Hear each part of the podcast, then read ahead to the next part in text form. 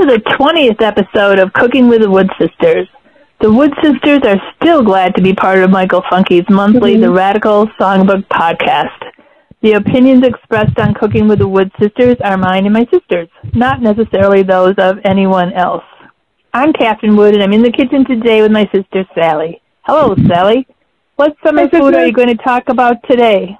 I'm going to talk about one of our favorite family picnics, what we used to have, and how I've sort of modified it to make it a bit healthier for the new millennium, which I know we're 23 years into now, but we started eating this as a family, maybe even before I was born, but definitely in the 60s and 70s.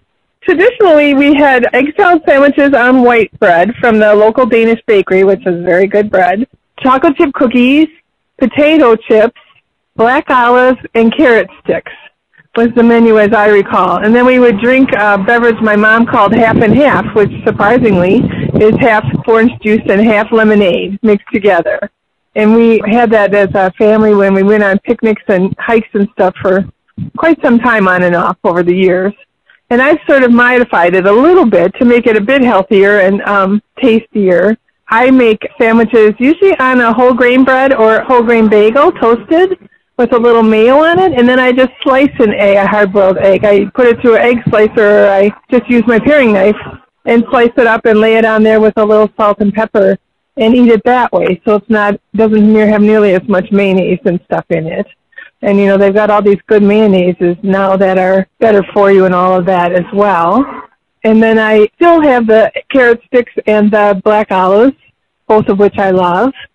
And I don't make half and half anymore. I pretty much drink a little seltzer or something, maybe with a little orange or a lemon or lime squeezed into it freshly. And then I've started to make a chocolate chip cookie bar, which my friend Kathleen gave me the recipe for. The original recipe is called pumpkin chickpea blondies. I just call them oat bars. I love them.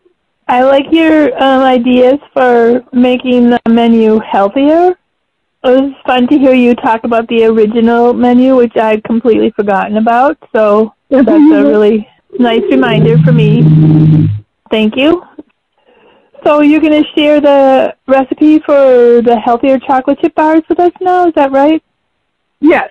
So start with preheating your oven to 350, and then prepare either an 8x8 or a 9x9 pan by greasing it and lining it and then greasing the liner. I line mine with parchment paper, but you can use any paper of your choice or just grease it somehow or spray it with oil spray. And I'll give you a list of ingredients to start with.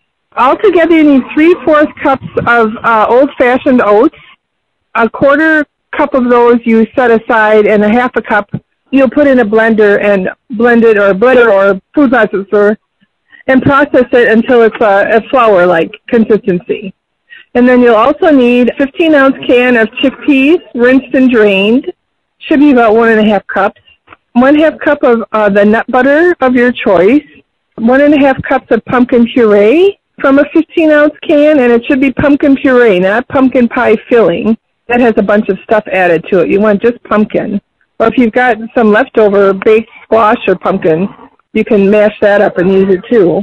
You'll need 1/2 cup of maple syrup, 2 teaspoons of vanilla extract, 1/2 teaspoon of baking powder, 1/4 teaspoon of baking soda, 1/2 teaspoon of salt, just table salt, 1 teaspoon of pumpkin pie spice, and then 1/2 cup of chocolate chips divided into 2/4 cup measurements. And the instructions are very easy. Once you've got the oats prepared, like I said in the beginning, process 1/2 cup of the oats until it looks like flour.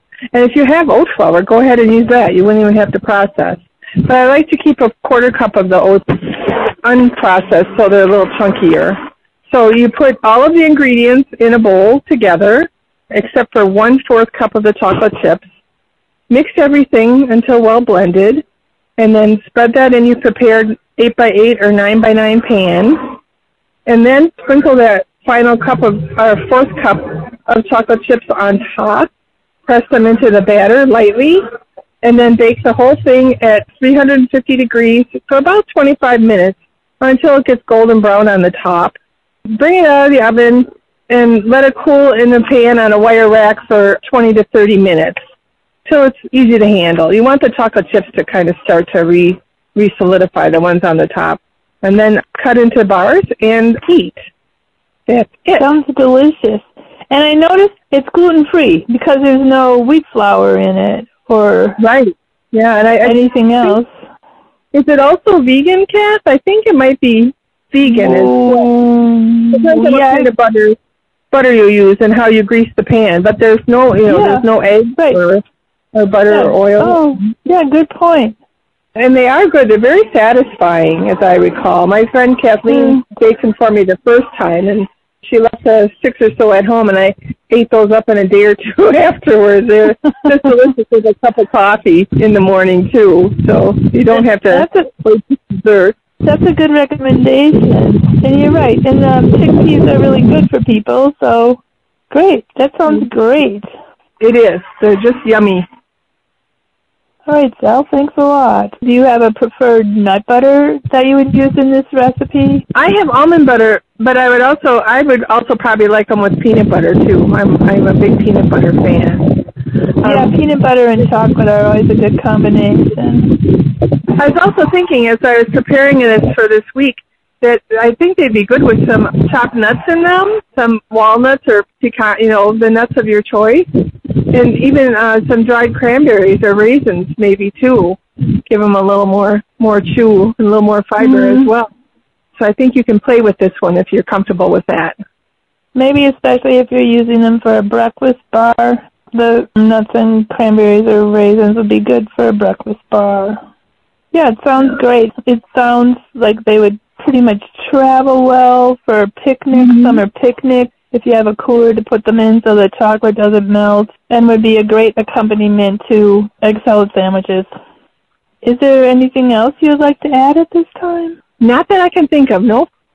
Thank you for joining Sally and me for our 20th episode of Cooking with the Wood Sisters. Sally and I plan to return to the Radical Songbook Podcast next month. Please look for this episode of Cooking with the Wood Sisters on Michael Funke's website, theradicalsongbook.com. Don't forget to include the. You can also find this episode's recipe, Healthier Chocolate Chip Bars, on that website. And, by the way, my haiku for this month is also available on the Radical Songbook Podcast in the Arts section. Thank you, Sally, and thank you to my friend Joyce Respis for our delightful theme music. My thanks to Joyce as well. Until next time, keep feeding your bellies and your souls.